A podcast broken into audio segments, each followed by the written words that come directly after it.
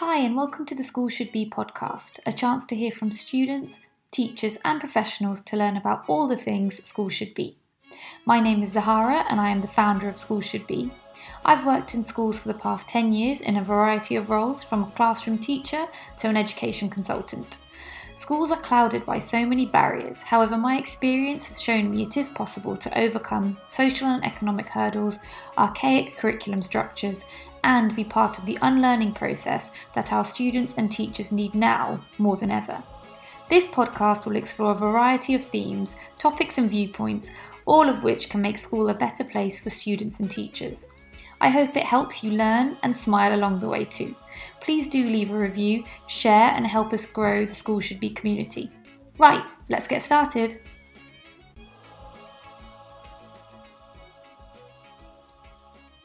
Hi everyone and welcome to another episode of the School Should Be podcast. Um, I'm really excited today uh, to be joined by Sophia. Hi Sophia. Hi Zahara, thank you so much for having me. No, thank you for coming. This is this has to be one of the most um, requested topics um, from students, from parents, from adults as well. Um, so today what we're talking about is finance and what students should know or want to know and need to know about securing their financial futures um, and just some simple questions really that young people have about money and how they can uh, create a sustainable future for themselves. Um, and I'm really lucky to be joined by Sophia, who has uh, ten years um, experience working in the financial services in London and Dubai, and she has a global client base.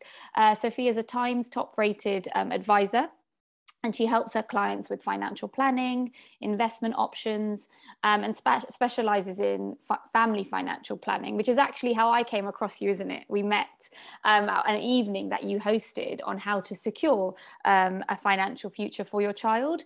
And that's where we got talking about students wanting to know about money, because it's the one thing you leave school feeling like you could have learned a little bit more about.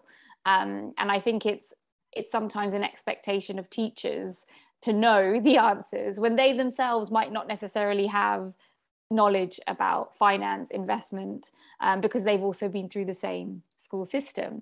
Um, so thank you so much uh, for joining me today, Sophia. And I'd just love to know, before we um, get into the details about uh, finance, um, a little bit more about you, your journey into this, like how you came, how you came to be a financial planner. Yeah, definitely. Well, as I said, thank you so much for having me. And yeah, I'm so glad that we met at that event that I hosted in Henley for parents to come along to and learn about family financial planning, because that's something that I specialise in. I think my youngest client is three weeks old, who I sat with a child pension, which is very exciting. But that's I'll get so lovely. That later on. But I was thinking before I came on this podcast this morning, what sparked my interest in finance and where it all began. And I think it started at school, to be honest. I was very fortunate in that growing up, I didn't have to worry about money mm. and very privileged in that. And it's because my mum, she's from a working class family. She, you know, worked from as, as you know, as, as soon as she could, really, yeah. working for her parents who owned a pub. And so she's always installed this work ethic in me. And I think when I was sixteen was when I got my first job at Waitrose. I was just determined to get out there and, and earn money. And my dad, his family are from Denmark. Again, he just was determined to work really hard. And he went down a different route in that he decided to become an actuary, which is a very technical financial person. Yeah. Um, but he chose that career path because it paid well. And so thanks to my parents in their work ethic and everything, it meant that my brother and I didn't have to worry about money growing up. And that's something that we were, you know, very grateful for, but didn't really think about. We took it, we took it for granted. And when I was about fifteen, sixteen, I remember looking at the news, and the financial crisis had just hit. And there were stories of these families in America getting their homes repossessed. And I just thought, that's so awful. How is this happening? And selfishly, I thought, well, that's not going to affect me in the U K or my family in the U K. Well, I couldn't have been more wrong, because my dad's company at the time was actually backed by A I G, which is one of the, well, was one of the largest insurance companies. And A I G went under. And so overnight, we lost everything. So all of that financial security and everything that I'd got accustomed to growing up literally disappeared overnight, because my dad's company, you know, was suddenly fighting for survival, not only him, but his employees as well, and all the families that depended on, on that income. So it was a really difficult period of our lives, but I learned a lot from it, because it made me interested in, firstly, how did something in America, this financial crisis that started there, affect my family in the U K, but also, you know, millions of families yeah. around the world? How can you prevent that from happening, or how can you protect yourself from that happening? And and how did this happen? I was I was really interested in it. So I didn't learn personal finance at school, but there was the option to study economics at A level. And so that's what I decided to do, just to understand the economy more. And then I went on to study economics at Bath University as well. I was originally going to go to Cambridge, but I failed the interview. So I was the same for Oxford. Don't worry. Okay. I'm an Oxford reject too. Part of the club. Welcome to the club, yeah. Um, but Bath was great because it was a four-year course. So I spent my third year studying Uh, in, well, sorry, my third year actually working um, in wealth management in London. So I moved to London when I was about nineteen, and that's when my career in financial services started. And I remember being at uni and looking at the list of jobs that you could apply for when going into your placement year, and it was all investment banking. And I just thought, given the financial crisis had just happened, and also I'd heard from, you know, previous or current uh, investment bankers that you pretty much don't have a life. You're working twenty-four seven. I just thought that's not for me. And there was only one company that was in wealth management. And I just decided to go for that just because I didn't want to go down the investment banking route. So I stumbled upon this industry by mistake, but I absolutely loved it. And the reason why I like wealth management and now have moved into financial planning is really because it's about helping people. And there's three main reasons why I'm a financial planner. So the first is to help close the gender wealth gap. We hear a lot about the gender pay gap, and, you know, that's still an issue today, and it's something that I'm passionate about, but the gender wealth gap is even bigger, in my opinion. So it really comes to show when people get to retirement age. So women tend to retire on a pension about the third the size of men, and actually statistically women live longer. So right. It's really difficult. And the second reason is what we're talking about today, which is providing society, you know, particularly young people, with free financial education. You know, it's very rare that we learn these things at school, um, or that we're taught these things. And there's various reasons why that is, but that's why I started my Instagram page, Sophia Financial Planner, in lockdown, just to provide society with free financial education, because I think it's so important. And then the third reason is personal to me. So although I went down the route of wealth management for about ten years, you know, I still was working long hours, mm. selling my soul often. Um, I experienced burnout uh, when I was working at, um, in Dubai in financial services. And I thought, well, being a financial planner, I can be self-employed. So I'm aligned to a large wealth management company, but I'm in control of my own time. And if I do have a family one day, which hopefully I will do, it hopefully means that I can be more present at home. So that's that's the main reason why I've chosen this career path.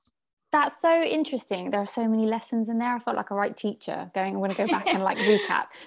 It's something that you said that, you know, your, your parents, you, you, you, you acknowledge that you had a privileged kind, like you didn't necessarily need to worry about money.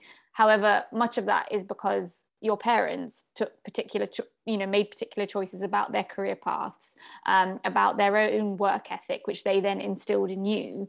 And that's not, it's, it's, it's a, it's a sensitive topic, I think, to, of, of perhaps a sensitive discussion sometimes to have, especially as a as somebody who was once a teacher, where you're teaching so many different kinds of students who perhaps don't have even the privilege of supportive parents or guardians, um, or just parents and guardians who are in that position to make those choices. Um, but going back to what you're saying is that even listening to your story or a podcast like this, um, of which there are several, um, it is about making those sensible choices that support your future. So like when you were looking at your career choices, you said that you balanced it out against something that was going to potentially pay well, investment banking, but you'd have to literally sell your soul um, and your entire, any any kind, any semblance of work-life balance. So you were, as a student, you were thinking about those future choices, as well as a future that could hopefully financially secure you and give you the options that you want now ten to twelve years on. Does that make sense?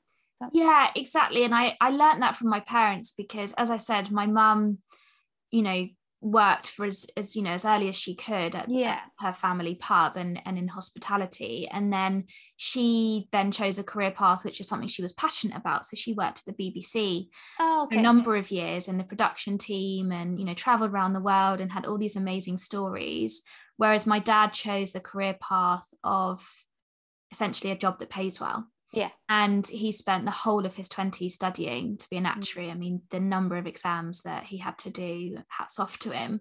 But he mm. wanted to provide, you know, his own family one day. And I'm grateful that he did, that financial mm. security and that financial future. And my mum worked, you know, equally as hard, but in a different, in a different kind of role and following her passion. So naturally, I think seeing both my parents always working, you know, they worked whilst I was younger and, and growing up, and seeing the different career paths they chose, when I was in that position to think about which one I wanted to do, yes, I was thinking about which is one's going to pay well, but I was also thinking about which one I was going to enjoy. Yeah. And I think the enjoyment side of things, whether that's, you know, not working too long hours, or for me, it's being with people, you know, that's what I love about yeah. my job. It's helping people. That's why I specialize in family financial planning, because I love working with parents and children.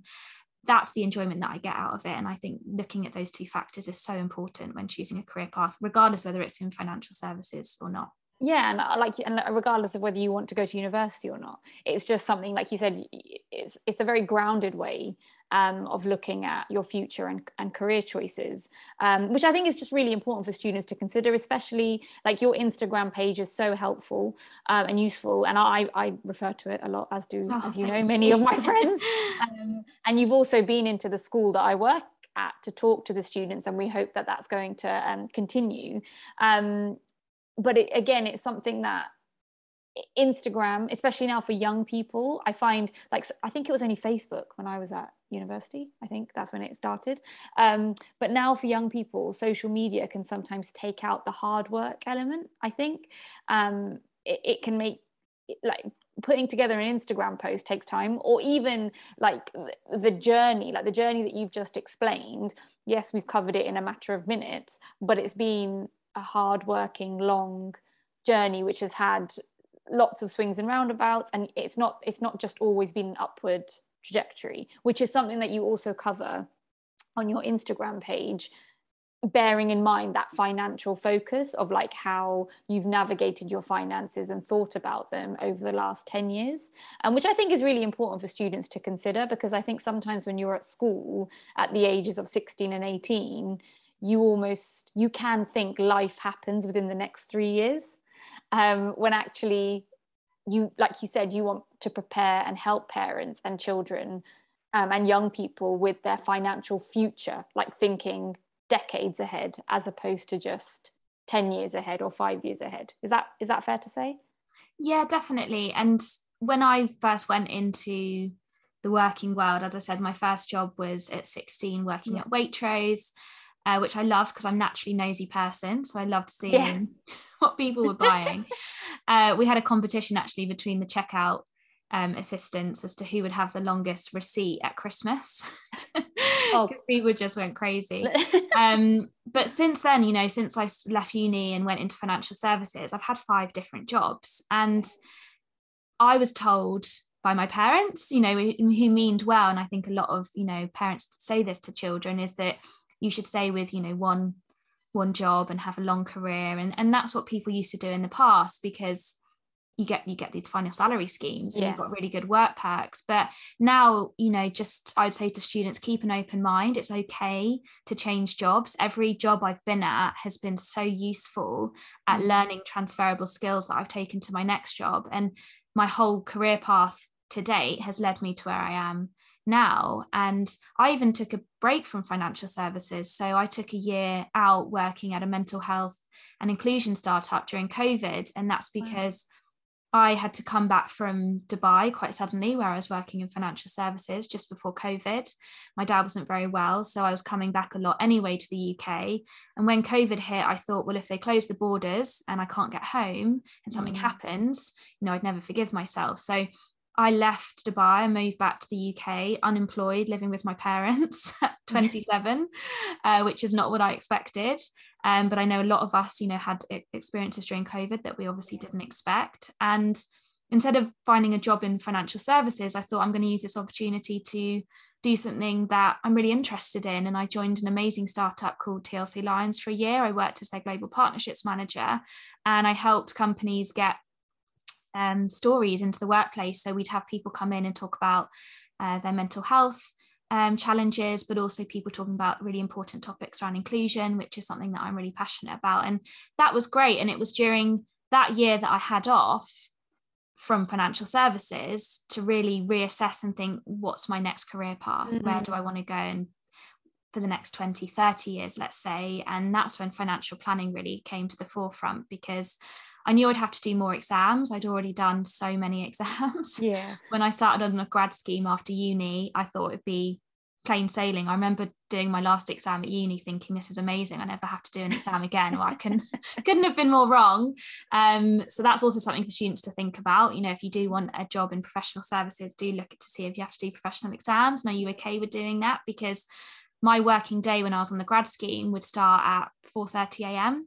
I wow. studied till about six. I'd then try and go to the gym. I'd then work from about seven thirty till five. And then I'd do an evening class until ten and study all weekend. And that was for three years while studying for the Chartered Financial Analyst qualification. So wow. C F A.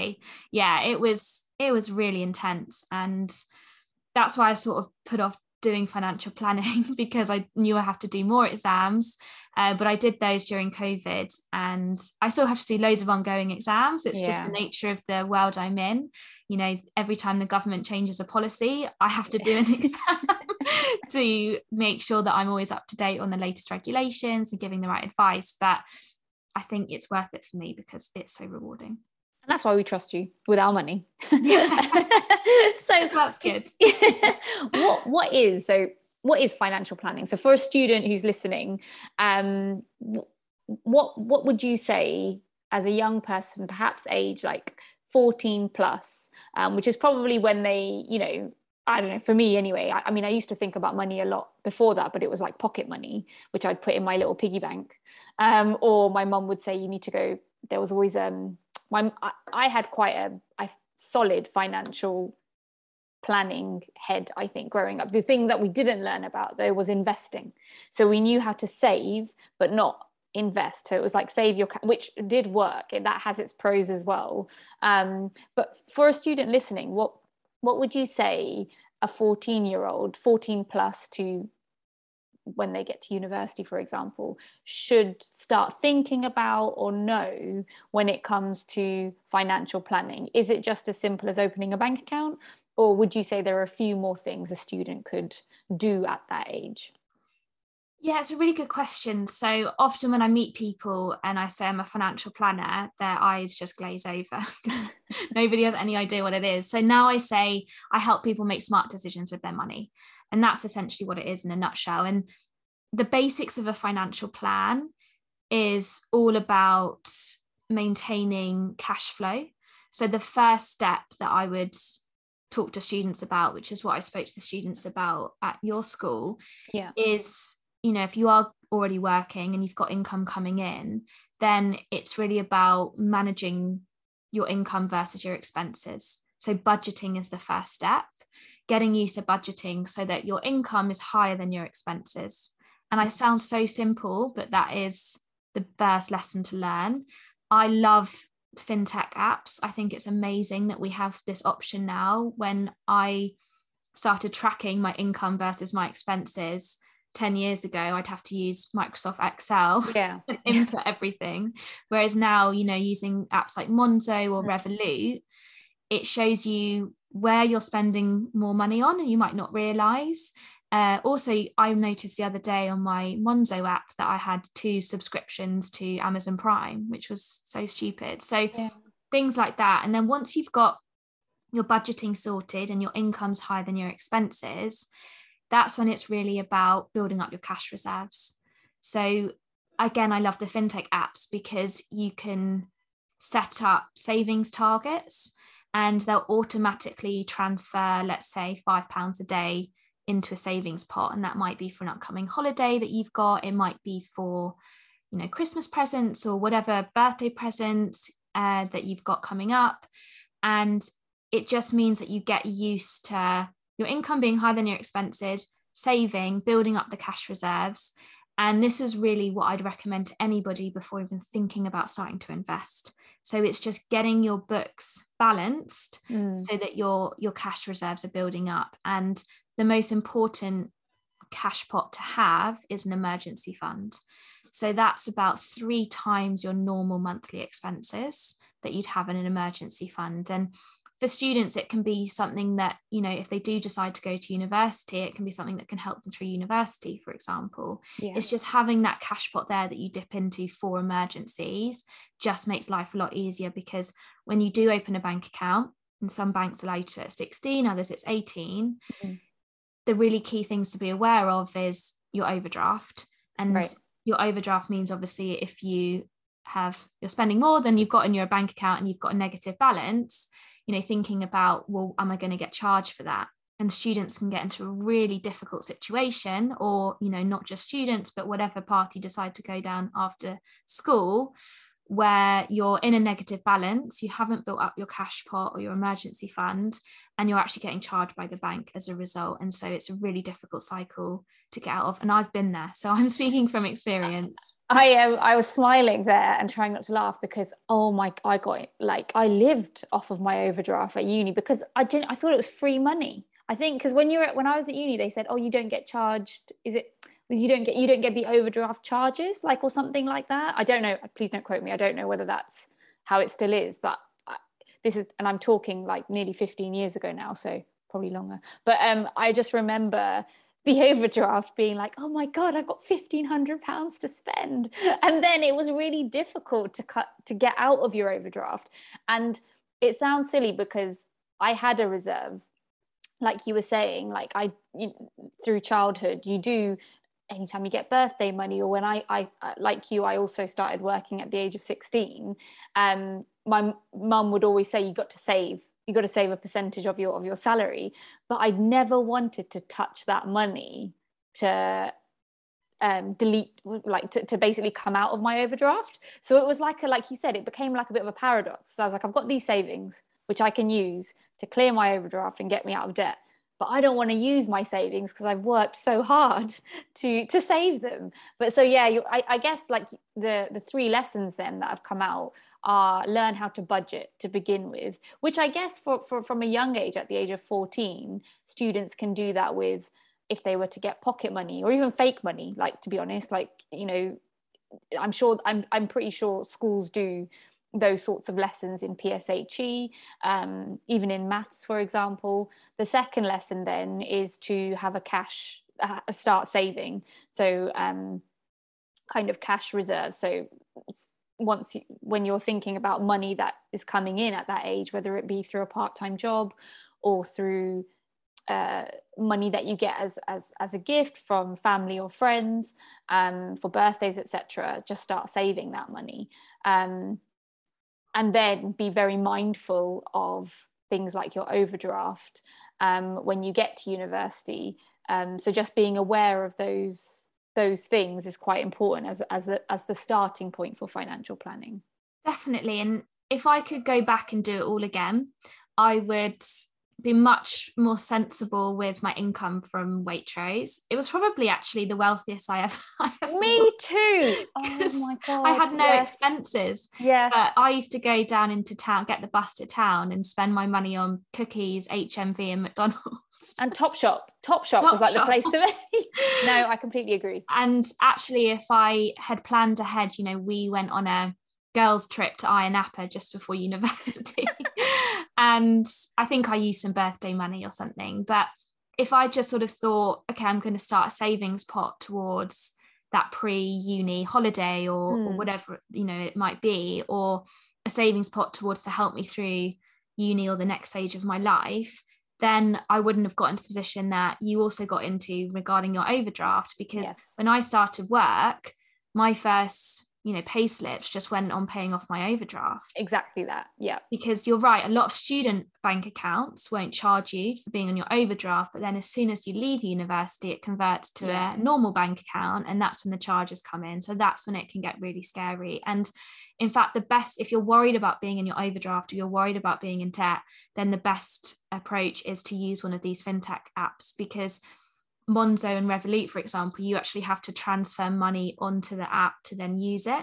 Right. So for, you know, a lot of my clients who budgeting is a big, you know, something that they want to get better at, I recommend doing that, because I say, work out how much you want to spend each month, you know, versus how much you earn. So let's say you earn five hundred pounds, you want to spend three hundred, so you've got two hundred, mm-hmm. you know, cash buffer that you can put into savings, then put that money onto your Revolut or your Monzo or whatever fintech app platform you're using. You can then track all of your expenses and see where that money is actually going and what you might need to, you know, tighten up on. For example, like your your case Topshop, or my case H M V cookies and McDonald's, and and then also start to get used to saving regularly, because these apps make it so easy to do. But yeah, that's that's definitely the first stage, and that's what I would have done if I had to if I'd done it differently. But instead, I didn't do that, and I went to my overdraft, and it took me a long time to get out of it once I started work. But it's fine now, because you're at the other side. You've had yeah. great experiences. You had a great holiday in Ayia Napa. Yeah. Exactly. And I think that's another point, because as you were talking, I mean, I guess I love this about podcasting, because it does make you reflect as well, because my financial head and responsibilities and remit was so different fifteen years ago when I was a student compared to what it is now as a part-time working mum of two who's just mm-hmm. kind of gotten to the property ladder. So, and I think sometimes, and I guess, I know, I, I mean, I do talk a lot about social media just because it's quite important to School Should Be. Sometimes I think young people see things, see a financial future of people online, which is actually way far in the future, which is, which is way far ahead of them, and they want that straight away because it looks desirable. Or um, or sometimes they see the opposite. They see that actually money's really hard to come by, or it's really difficult to save. So I think it's really important, like you said, to kind of reflect on your own position, like look at your own account, use apps like Monzo, look at your income versus your expenditure as it is now, and then with that, plan ahead, as opposed to always looking at other, you know, kind of, I guess in, in a dream way, looking at, like, so for me, for example, as you were talking, I was like, I wish it could be that simple now, just because of the position that I'm in, but I would have a different set of um, financial planning lessons, I guess. Yeah, exactly. It's just about learning those skills early on and getting used to the habit of making sure your income's higher than your expenses if you can. Obviously, yes. it's it's really difficult, particularly mm. at the moment. And I know before we started this, we spoke about the cost of living. You know, yeah. that's really tricky, but that's really the first step if you can do that. Once your income's higher than your expenses, you've got excess cash to play with. And that's really about putting it into different savings pots. Your first one's your emergency pot. That's the number one one you want to build up. Mm. The other ones are just any goals that you have for the future. And it's that future element that I know is really difficult to think about when you're young. I just thought, oh, one day I'll earn a good salary and then it will yeah. happen. But actually, it's just learning those money management skills will really help you going forwards. And then once you are in the fortunate position where you've built up your emergency pot, you've built up your savings pots, uh, whether that's towards a holiday or even towards a house deposit, you know, you can start mm. saving early. Then that's when I, I start talking to my clients about investing. So it's it's almost that final piece of the puzzle once your cash pots are, are built up and, and ready to go. And that leads nicely into the into the next question, because I think you've talked about, we talked about financial planning and also elements of financial literacy. So even learning about fintech um, and budgeting, those are the sorts of perhaps some of the financial literacy lessons, um, things like income versus expenditure, those words, that jargon is what you sort of want to see and understand when you're at school age. Investing is huge at the moment. There's all talk about Bitcoin, is it N F Ts? N F- yeah, N F- yeah N F T, I don't know, like all of that sort of stuff. There's, yeah, I, I'm not even gonna, actually, you know what, I'm not going to try because I can't, I'm terrible at this sort of stuff, which is probably why I'm doing the podcast as well. But what, for a student who's like, right, I understand financial planning, I get what I need to read and look at, but now I want to learn more about investing, which is still, you know, that, that, that it's a, it's a topic of interest, but perhaps something that's al- almost goes beyond school, but they want to learn at school. Understandably, I used to have one of my tutees, he was in year nine, this was only a couple of years ago, just as schools went back after COVID. Um, all he kept talking to me about was shares in Tesla, like how him and his dad were looking, and I was looking, and I used to love, it was such an entertaining conversation in the morning where he'd be like, miss, I'm going to put nine pounds on these Tesla shares. And I was like, I don't even know what that means, but okay, you go for it. But it was the fact that he was, he's in year nine. So what, he was thirteen, fourteen. If he's having that conversation with me, I probably think there are other students who are also exploring the topic. So what does it mean to, like, what is investing in the, what does that mean for, um, wait, what does it mean? So investing is, as I said, sort of the final part of the financial plan, but it's really where I come in. So that's really when people would potentially seek out help from a financial advisor like myself. Mm. Essentially, investing is how you create wealth. So again, when people ask me, what do I do? I say, I help people make smart decisions with their money, but I also help them create wealth through investing. And that's mm. really into assets. So assets can be anything from property, it can be equity, so shares of companies like Apple, Facebook, for example, Tesla. Yeah. It can be bonds, like government bonds or corporate bonds, which is essentially debt. It can be oil, it can be gold, you know, it can even be art, um, antiques, watches, cars. It's a huge bucket of different things. And the goal of investing is really to build up your wealth and grow the value of your capital, so grow the value of your money. When it comes to investing, there's four really key important factors that you need to consider. So first, it's the time horizon. I only recommend to my clients to invest money that they don't need to touch for at least five years. The reason why is because, as we're experiencing at the moment, twenty twenty-two has been a really difficult year for investors. Mm. My worst case scenario would be that a client invests money with me and they need to access their money next year, for example, and their portfolio is still down in value because the markets haven't had time to recover. So I'm actually returning less than their original amount. That's obviously not what you want with investing. So it's thinking about that time horizon, and at least five years should really be the goal that you have in mind. The second point is being aware of the effect of inflation. So that's why I recommend having those cash pots, which is for your emergencies and any upcoming costs that you might have within the next five years. But it's to be aware that in this environment, we've got inflation in the U K at about ten percent. That essentially means that prices are rising on average by ten percent a year. And we're all noticing it. You know, prices have risen a lot, both in the supermarket, but also if you get a taxi, you know, everything, the cost of living is really going up, and, and obviously energy bills. Mm. So the problem with keeping money in cash at the moment is, although interest rates are still going up and they're better than where they were, interest rates on average, let's say, are two percent in a in a flexible savings account.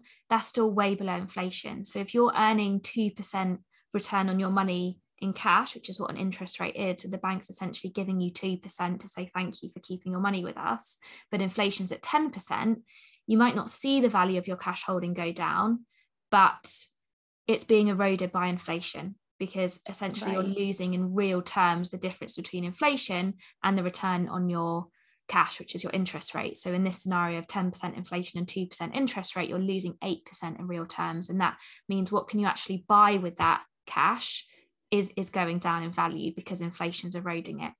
And that's something to be really important about, to, to be really aware about, because I see clients with a lot of cash savings, which is amazing. They've done a really good job at building up their cash savings, but they have more than they need. So once they've got right. their emergency pot sorted and they've got upcoming costs sorted, anything excess in cash, that's when we'd start to have the conversation around investing it, because the goal of investing is to achieve capital growth. Like I said, it's to achieve wealth, but it's also to protect your money from inflation and beat inflation. So it's really key to consider inflation.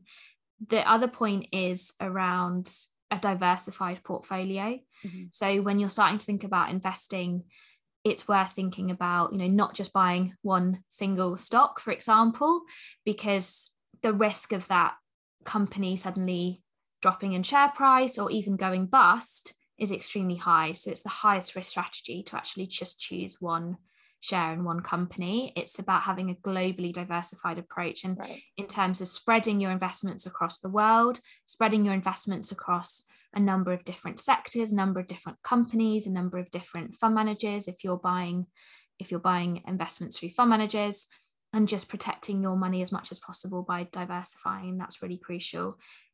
Then the fourth point is just to have um, responsible investments as well. So that's something that I'm really passionate about. I think the future of investing is to have responsible investments. Mm-hmm.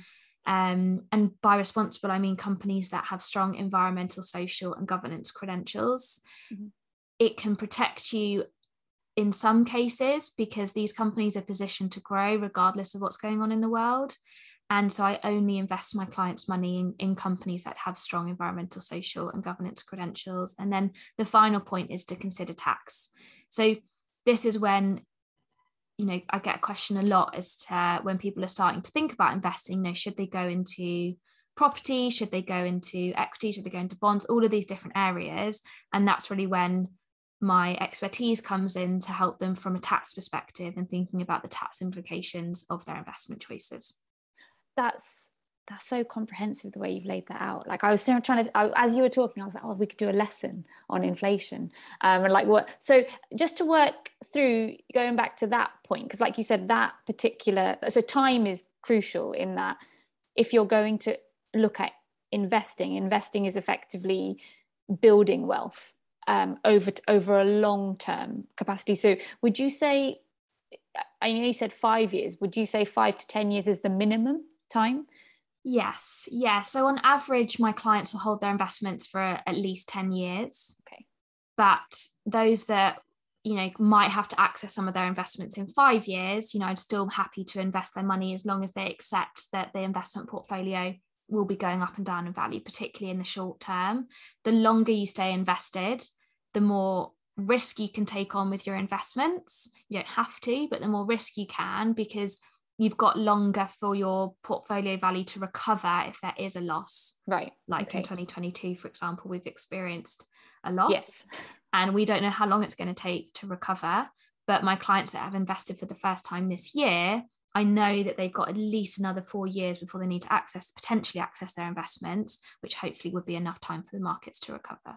Which is why you then think about exactly how much you can invest in a realistic sense, five to ten years ahead in the future. So for example, when I went to that financial evening with you, it was about your child's financial future. So when we talked about schooling, for example, um, and just talking about my personal situation, it might not have been talking about private education, maybe not for my son at primary school level, but perhaps looking towards secondary school, which would be ten years ahead. Um, and then, so inflation, so can I just ask you to, to sort of recap that? So if, like you said, if your money's in a bank account, so if a student's listening to this and it's like, well, I've got a savings account and I'm building interest. And then you said that if in, you're losing out eight percent because of um, the the the, uh, the rate of inflation has risen to by, by ten percent. If we were to use, a, so say for, can, can we work through an example? Is that is that okay to do? Can we do that? Like yeah, so I'll, I'll try and explain it in in sort of better terms, but essentially, let's say you've got a thousand pounds in your bank account, yeah, and you're earning two percent interest rate on it. So that's yeah, the return on your on your cash holdings. In one year's time, if inflation's at ten percent, you'll have made an extra two percent on that ten thousand, but inflation essentially will have been eight percent more than that. So right. the val the actual ten sorry the actual one thousand pounds won't have reduced in value. Like you won't actually see the value go down. But if you went out to the shops and spent right. that one thousand pounds, the amount of items you can buy will be lower because the cost of those items have increased yes. through inflation. Yes. So it's always important to have enough in cash for emergencies and upcoming costs over the next five years. But once you've got that covered, having excess cash mm. in this environment, with inflation being so high and interest rates still being below inflation, it is being eroded by that inflationary number. Now, the best advice I can give on how to protect your money against inflation if you're not ready to yet invest is to go on my favorite website, Martin Lewis, Money Saving Expert, and love him. Yeah, be the best uh, in interest rates out there. So when you're choosing a bank account, and I was a bit of a geek at university because I used to switch my bank account all the time to get a free one hundred pounds or so did I. interest rate. Get the free stuff. You used to get free stuff as well, I think. Yeah. You get like, I think, yeah, I can't remember what I used to get free, but you'd always get something free. Exactly. So that's great. But choosing, you know, making sure you do shop around, yeah, and always looking for the best interest rates. That's gonna that's gonna help at least. That yeah, that's really good to know, because I think um that those those nuanced lessons are what I think aren't necessarily covered on social media, like when you're when when when students are school, or, or just knowing what an N F T or Bitcoin is. You just almost, it's so glamorized, and I think so many of us can give into the glamour of it as opposed to understand what it actually means, and like like you said, the pros and cons around um financial in- investing um and so kind of linked to this is, I especially, like you said, the cost of living crisis. Students who want to go to university are worried about rising tuition fees, um, equally whether they can afford it, or, or all of those sorts of things, or even if they can afford it, coming out of uni with so much debt. Um, and one of the things that I know, and maybe I'm just talking from my own experience as a teacher, so not talking for other teachers, is that financial education is so, like you said, ever-changing, so specialized that there can sometimes be a lot of anxiety around talking about money. It's almost like a taboo subject. Um, even my friends and I, after going to your evening, we've started having more open conversations about money, and actually it's it helps our personal financial anxiety. Like, you know, I know it sounds really sad, but we compare, like, because then we we're like, oh, have you looked at your pot? It's really sad. We're like, no, I, I love the- that. That's great. Yeah, well, well, I'm glad you like it. I'm glad you like it. That that those are the kinds of WhatsApp groups I'm in. Like, as yeah. in we can, but it's because there is a lot of financial anxiety, as well as there is knowledge and opportunity. There, there's the anxiety around around money. So how how would you how can we flip that? Because I think, especially for women, like you mentioned, the gender pay gap as well at the at the beginning of the conversation. Um, Well, when it comes to money, sometimes money is spoken about with fear. I would definitely say that was my experience growing up. It was more about, you need to save your money, because it was almost scary losing money. Mm-hmm. Therefore, investing can seem scary because, like you said, it's high risk. Um, so how can, for students especially, for them to, to start growing, obviously we can't answer this question entire in its entirety In, in, in a few minutes on a podcast, but how can we flip that narrative so that young people start, how how can young people navigate financial anxiety from your experience and um, in your opinion? So there's a few things that I'm, I'd like to touch on there. So the first is that you mentioned um, Bitcoin and N F Ts, and this idea that you go onto social media, whether that's Instagram or TikTok, and you see young people, you know, with a lot of money and being yeah. very financially successful. And my concern around this get rich quick feeling mm. is that it's almost what another anxiety, because a lot of young people probably feel like, oh, I don't have time to build up my savings or build up my investment portfolio in a sensible way. Instead, I'm going to put everything I own into Bitcoin or everything I own into N F Ts, because I saw someone on TikTok that did that, and now they're driving a Maserati and they have a Rolls Royce. And mm. unfortunately, it's a really unregulated industry, this new uh, investment class. And I know people that have made money in it, but I know more people that have lost a lot of money. So one of the coins, Ethereum, is down ninety percent this year. And if for people that have put their life savings into that coin, wanting a get rich quick scheme, you know, they're now down ninety percent wow. in their portfolio, which is so scary. That's and really scary. There's no fundamentals as to assessing, you know, when will that recover? Will it recover? If, will they ever get their money back? Whereas with the types of investments I recommend to mm. clients, which is a globally diversified portfolio of responsibly invested companies, yes, it might be the case that in a portfolio of two hundred companies, a few might not survive. The majority are likely to survive. Mm. So even if their portfolio is temporarily down, I help manage the financial anxiety by looking into the past and looking into the company's future. And we can do our very best at assessing, you know, when when will the market likely recover, and and hopefully, you know, we can start to see their portfolio go up. Obviously, we can't guarantee anything, mm-hmm. but this is why when it comes to investing, both for young people, but also people that do have anxieties around it, that that element of choosing the right investments according to the level of risk that you're comfortable with is so important. And if you're not sure, if you don't understand something, I recommend seeking advice before you make that decision. Mm-hmm. So I always say to clients, there's three options when it comes to investing. The first is doing it yourself. So that is logging on to a platform and choosing a coin to invest in. I don't invest in coins, but in that example, or in your case with your student, you know, buying a particular share in a particular company, Tesla, and choosing it themselves. You know, some people love that and they find it really enjoyable and they do a lot of research around it. But for most people, that's quite a scary option mm. because you're having to educate yourself to the point that you're able to make that financial decision for you. But the reason why people often choose that route is because it is the cheapest. It's the mm-hmm. cheapest option. So that's the first one. The second one is a hybrid of, instead of working with a financial advisor, which is the third option, essentially you can go onto, again, fintech platforms, and they'll ask you some questions when you log on, which will determine the level of risk that you're comfortable with with investing. So for example, they'll say, are you happy to see your portfolio go up and down in value? And somebody that's more of a higher risk investor would say yes, because they understand that's the nature of investing. And someone that's a lower risk, more cautious investor would say no. And therefore that platform will then allocate a portfolio to that person, depending on the level of risk that they're comfortable with. And that individual won't have to make those decisions themselves.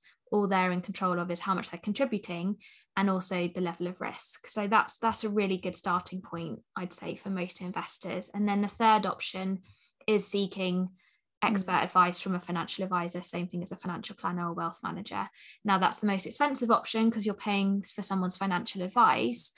But if you're in a position where you are worried about making the right decision, you do have excess savings, or you want to review your pensions, for example, retirement plan, you know, that's often the best, the best way. And and I just say, you know, you, some people say, oh, I don't want to pay for it, but I, I'd rather people pay for it and get accurate information and make the right one hundred percent decisions yeah.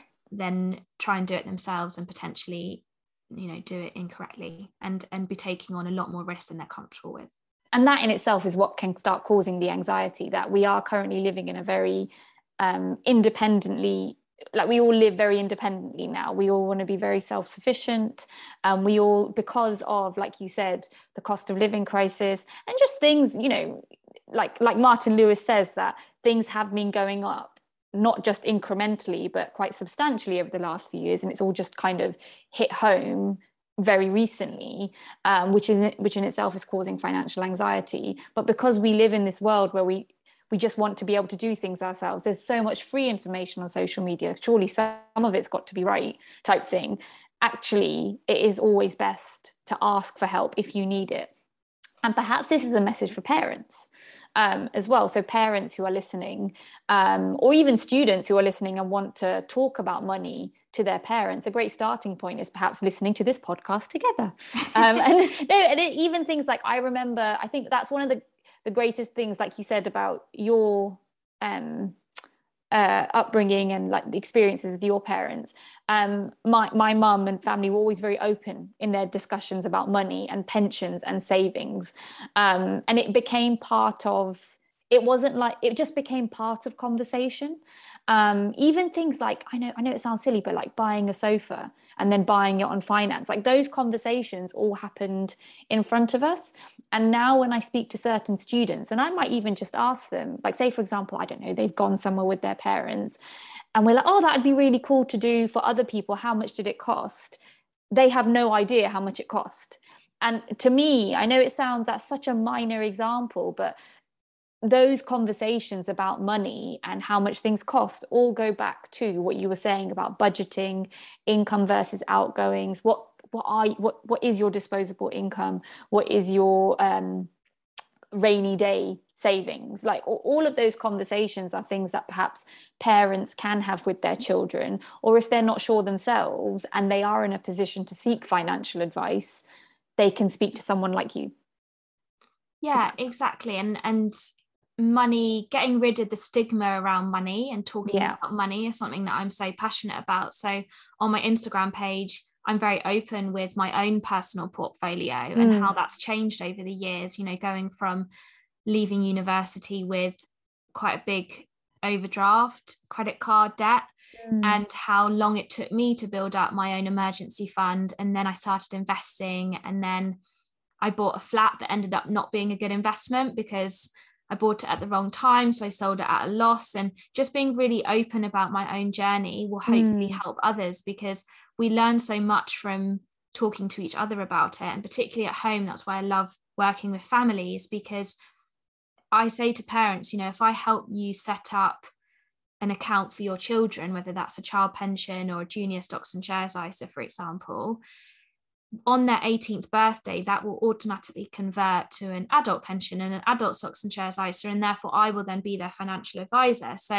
for an eighteen year old to have a half an hour chat with me about what that money's for, you know, probably at the time they'll think there's better things they want to be doing, but hopefully it gives them that responsibility quite early on and they understand more. And so if, for example, they wanted to take out that money to go towards the cost of uni or the cost of a first house, whatever it might be, I'd always recommend keeping some invested, because I'd explain to them about the benefits of them being so young and the length of time that they can be in the markets. And that's why I love working with children, because it's it's helping to rebalance society, essentially. And it's that's the most important part of of why I do what I do. Yeah, and I, I couldn't agree more, because it's so it's it's you know, working in diversity and inclusion, it is effectively creating a safe space around discussions about money, because like you said, it is stigmatized. There is a sense of trauma for many people, as well as, you know, many of us manage, I mean, we we probably do it unconsciously, but we manage money based on how we've seen it from a very young age. Um, and there's so, you know, we've spoken about it before, there's so many books and podcasts and blogs about, um, and s- psychological theories about it. Um, and that's not going to be any different for the students that we, that we teach. Um, and like you said, you are very open about and transparent about your own financial situation. Not, not to say that that's the only way into discussions about money, but it then does, I guess, enable and allow and show other people that there is a space to have to have these conversations. And, you know, it, it, it will depend on the teacher and the person delivering that content. Um, but for example, I guess it, it depends on what you, kind of you've seen. Like I got a mortgage at a very young age with with with my mum. And I remember mentioning that to a student. And like you said, that kind of half an hour chat with an eighteen year old, a few years later after graduation, she sent me a message to ask advice based on that chat, because she was thinking of doing the same thing. Now, I then pointed her in the, I told her the little that I knew, but then I pointed her in the direction of the mortgage advisor we'd used at the time. Do, do, do you see what I mean? Like it was, it was who then, um, Tom, he wrote a blog about mortgages for the School Should Be blog. So I think, like you said, it is conversation, and those small knowledge bombs shouldn't be underestimated, um, because like you said, you're very passionate about inclusion. Um, that's what can make financial education inclusive, um, something as small as that. Um, because I guess my next question was going to be, um, given that, you know, we know that schools are in very different areas. Um, unfortunately, the cost of living crisis is dev- affecting some families, many families in a devastating way that you know, even even having the sort of emotional, like listening to a podcast like this might in itself be quite triggering because it's not the first thing on their agenda. And I'm very, very aware of that, as I'm sure, you know, we both are. Um, however, for a student at school, when there is time, because there is time um, in schools like P S H E lessons, tutor sessions, when they plug in their headphones on their way to and from schools, hopefully listening to this podcast, um, what might be equitable, like obviously your platform is one of those, Um, your Instagram page is one of those uh, platforms. Are there any other uh, financial literacy, like knowledge area, like organizations or free accessible platforms which you would recommend, or you can perhaps uh, recommend to, to young people to just perhaps go have a browse through, like as opposed to scrolling Instagram? Perhaps they could scroll something that could help. There's me being a proper old teacher. Um, like, they could scroll something that is going to support their them in securing their financial future. Yeah, and and I completely understand, you know, what you're saying, and I think it's just like my experience when I was going through the two thousand eight financial crisis when I was yeah. at school, and suddenly money anxiety became a huge part of my everyday, whereas before it never was. And it's a huge lesson there, because it shows you that life is not plain sailing, and particularly when it comes to your financial situation and your financial position. And the lesson that I learned from it was making sure that I, when I could afford to, get myself into hopefully a position where I've got my cash buffer, I've got my emergency pot, I've got my, you know, sinking funds. And I know that that's even really difficult for a lot of people to do, but it was just something that I talk to my clients about all the time. And a lot of my clients are actually now taking holidays, I call them, on contributing into their investment, and instead just building up their cash pots again, mm. because they've had to dip into them for, you know, the cost of energy bills and things like that. So, but I'm there to help them through it. And I think, mm. you know, I get phone calls all the time because I want to be available, and I want to, you know, give people that safe space to talk about things. In terms of for students to, you know, obtain knowledge and learn more around how to create a financial plan and how to create cash buffers and potentially start thinking about investing one day, I'll send some options as to the content creators on Instagram that I do really like, because there's the problem with Instagram or any social media platform is there's some people that aren't qualified to give advice that are mm-hmm. giving advice that might not be the most factually correct advice. Um, and I'd also, as I mentioned before, just stay wary about those get rich quick schemes through crypto and N F Ts and things like that. If it's too good to be true, it often is. Uh, but I'll send you some options for you to share on, on the notes. And there's a book which I read which changed my life, which I recommend all students should read. It's called Rich Dad, Poor Dad. And I won't even go try and go into what it, what it kind of the message behind it, but it's so well written, and it just blows your mind that you think, this is how I need to approach my finances going forwards. And it's incredible. And then the platforms in terms of online websites. So I love, obviously, as I said, Martin Lewis, Money Saving yeah. Expert. He'll just keep it so fresh and up to date. There's a really good platform called Boring Money. So mm. it's great because it gets rid of all the jargon, and it's just really well written. And you can actually go onto, you know, different jargon buster tabs and, you know, what's the stocks and shares I S A, what's a pension and everything, but they just explain it really well. And then Citizens Advice, which is actually a U K government okay. website, but that's really helpful. Uh, it just got a lot of information on there. That's so, I'm so glad you dropped a book. Oh God, you know, as you know, I love books, but I, because again, Rich Dad, Poor Dad is one that you've heard, like I've heard about before, I've never read, but I will also, I'll also read, I'll become, a, yeah. Um, it's so But no, good. Your, because you it comes up a lot, because he now does um he does webinars or things, doesn't he, as well, like is that right? Um but no, thank you so much for that. And Sophia, I feel like this podcast, I could talk to you forever. There are so many things that have come up and I'm like, no, keep your mouth shut, like as in you can't change because it is such a, a I'm, it's such an important topic, because it's something that, like, I think it was um Joe Wicks, who I also love, but he said that because he was asked quite openly about money, and he said it's not that money but he said that money's an enabler. Mm. Financial education is an enabler. And I was like, that is such a good, I'm sure he's not the first person to say something like that, but it's like you're saying, like the very, the very title of your profession, financial planning and security, it, it, it doesn't, it doesn't need to take over your life, but if you have that in control and man, and you have knowledge about it from a young age, it can definitely enable a lot for you going forward, and perhaps makes you feel like you have more choices potentially. I definitely feel that way, even just after the conversations and the the work that I've done with you as a as a parent, but then now also on a professional level um, with students at my school. So thank you so much for your time.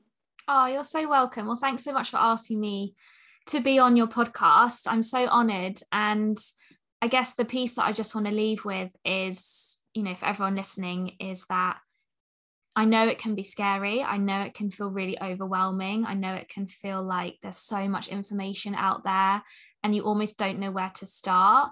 But that's where I just go back to that basics of a financial plan, which is just budgeting, getting your income over your expenses if you can, building up your cash pot for emergencies, rainy days, building up your cash pots for any sort of upcoming costs that you've got um, for the next few years. Then when you are in a position to think about investing, if you don't want to do it yourself, then there's some good fintech platforms out there.